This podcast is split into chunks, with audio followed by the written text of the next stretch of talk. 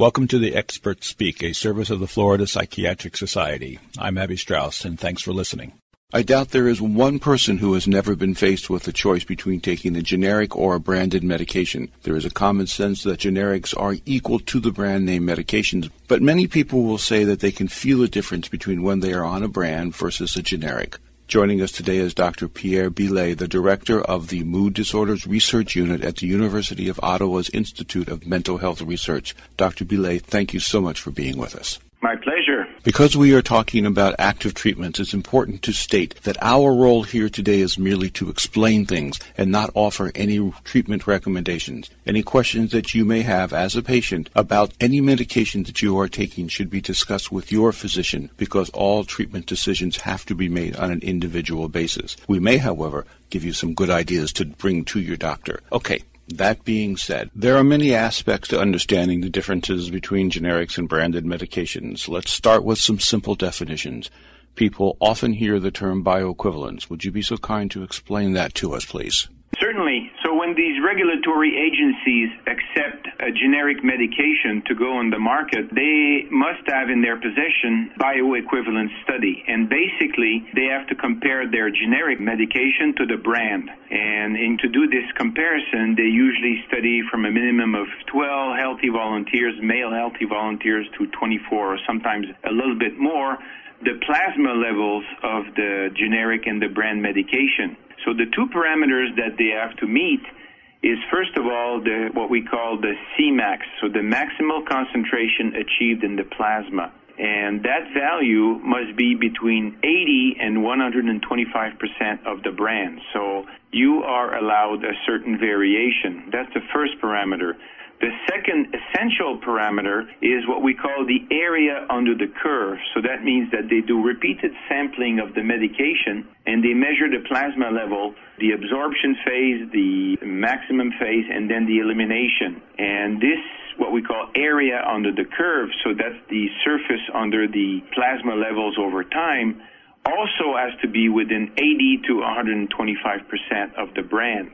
So you have to meet these two criteria. For some slow release or constant release preparation, the, the same requirement may also apply in the Tmax. So that means the time it takes to achieve the maximum concentration in the plasma.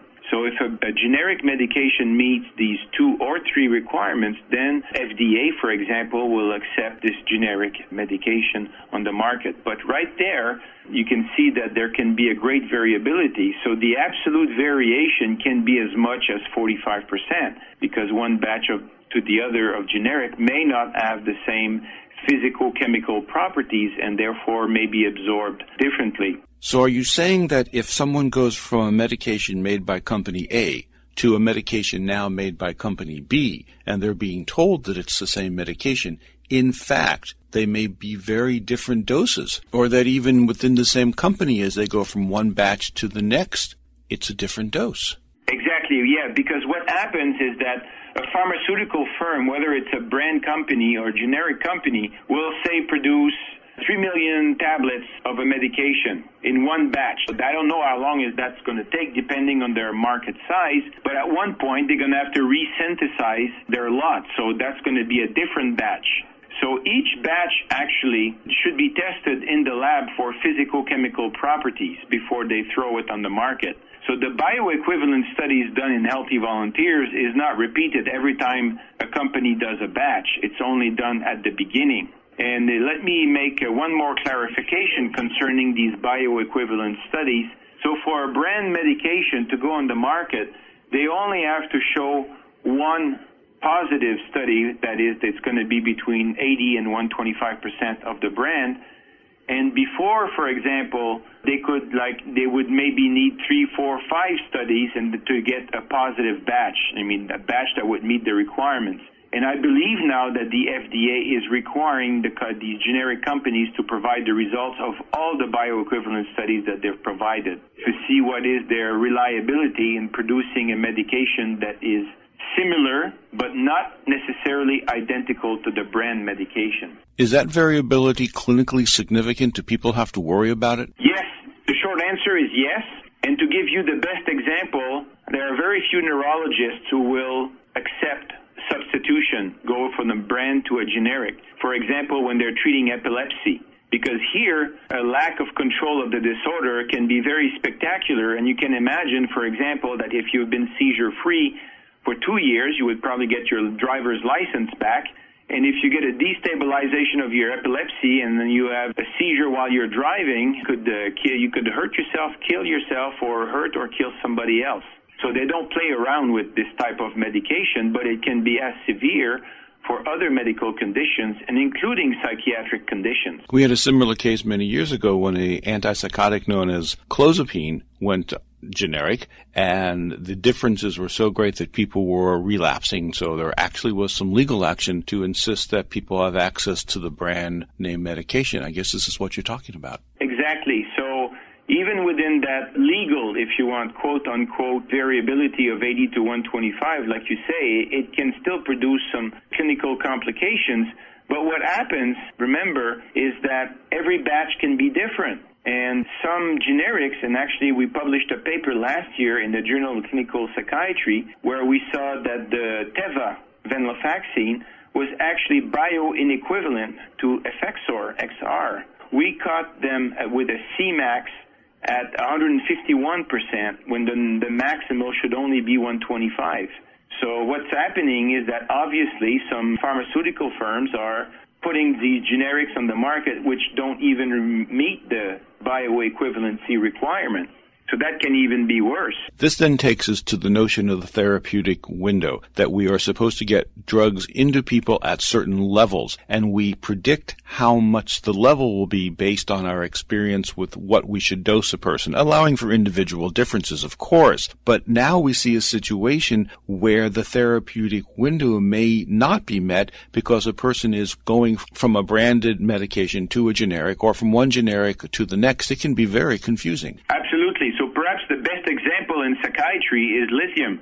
So lithium is a very narrow therapeutic window because if you go too high, of course you can get intoxication. So imagine, let's say that a patient is put on lithium and he or she has, say, a one mec per liter level, plasma level for, let's say, in bipolar illness. And this medication, let's say, provides an 80% compared to a brand of lithium. So now when they go to another brand, they go from a preparation that would give 80% of the brand, now they go up to 125. So that 1.0 mec per liter level will become toxic because it will be 45% higher. You keep referring to the FDA, and we're assuming that's the FDA in the United States. How is it outside of the United States? How is it in Canada? Is it similar? Yes, it's the same, but the Canadian government is a bit more lax because they don't necessarily require the 90% confidence, uh, conf- uh, intervals of confidence. But basically, it's the same in the U.S. and the European Union. All drugs have two basic components the active molecule and a vehicle. The active molecule is a therapeutic entity that we're trying to get into the person, but the vehicle is another chemical entity that carries the active molecule. The generic drugs, do they differ in the vehicles as much as they differ in the doses of the active drug? Oh, absolutely. The, the vehicle, what we call the excipient, can be totally different. So, for example, you could have a patient who has, let's say, an allergy to one of the excipients. So, if he's been on the say a brand medication or even a generic and they go to another generic so the excipient can be different. And for example it, it happened to me in my practice. The lady for example who had lithium in the past and uh, responded well. And so when i went back to the lithium she had a different brand and she ended up having a, an allergic reaction which we figured out was due to the tartrazine in the in the excipient. So yes the excipient can make a big difference as well it seems that in the last couple years there have been fewer and fewer new psychiatric medications in the research pipeline. Eventually, we won't have many new ones as selections, as options, and so a lot of people will be going to the generics. This makes me wonder what's going to happen because there is such variability in the generics. We often use the analogy that a company like McDonald's spends a lot of time, a lot of money to make sure that their product tastes the same wherever you go, anywhere in the United States, but it doesn't seem to be the same with medications. Exactly. Well, since you're in the, into uh, food, uh, let me give you an example. When you go to the grocery store, you have a lot of no-name products. And they're supposed to be the same, right? But they're cheaper. So that's what your pharmacist tells you when he offers you a generic medication. It's the same, but it's cheaper. Well, we know they cannot be exactly the same because they have this 80% to 125% variability. But, you know, how many people do you see leaving the grocery store with a basket full of no-name products? Very few people. Why? Because your taste will tell you that sometimes they are different. And it's not worth the uh, what they save from the no name to uh, to the brand company. So your taste tells you. In the case of medications, and let, let's take an example outside of psychiatry, but let's say you have hypertension. Like most people, when they have increased blood pressure, they have absolutely no symptoms. Their pressure shoots up, but most people don't have side effects. But the high blood pressure, of course, will take a toll on your on your system, on your arteries, and so on. Will damage your plumbing, basically and you may not know about it because if you've been stable for a long time, you may not you may not check your blood pressure. Well, it's the same thing in in, in psychiatry actually. So when somebody uh, gets destabilized, you know, it's like if you're treating a mood disorder, they'll say, "Oh well, you know, they've they've been facing more stress, and that's why they're relapsing." But when I see one of my patient relapse, the first thing, first question I ask is, "Have you been taking your medications?" Because don't take me out of context antidepressants don't work if they stay on the shelf. And then the second question I ask is, what have you been taking? You know, has, has there been a change from a brand to a generic or even within a generic? And then after that, I would look at other uh, aspects. But these are the two basic questions that should be asked. Quite often, it's required that a person changed from a branded medication to a generic, or perhaps from one generic to the next, because perhaps the pharmacy changed. They're just getting it from a different supplier. What sort of guidelines are there, if any, that a person should follow when this transfer to a different medication occurs? Are there guidelines? Yes, they should be told that if there's any new discomfort, any new symptoms, that they should really discuss it with their physician. So they should be aware. They should not be told that it's it's absolutely the same because there can be variability even within the same company, even if you don't change, there can be differences from one batches to another. That's very important to, to mention. And in fact, there is some kind of advantage in the U.S. because the insurance company is the one that will pay the bill for the medication, but will also pay the bill for additional physician visits if there's a destabilization of the condition.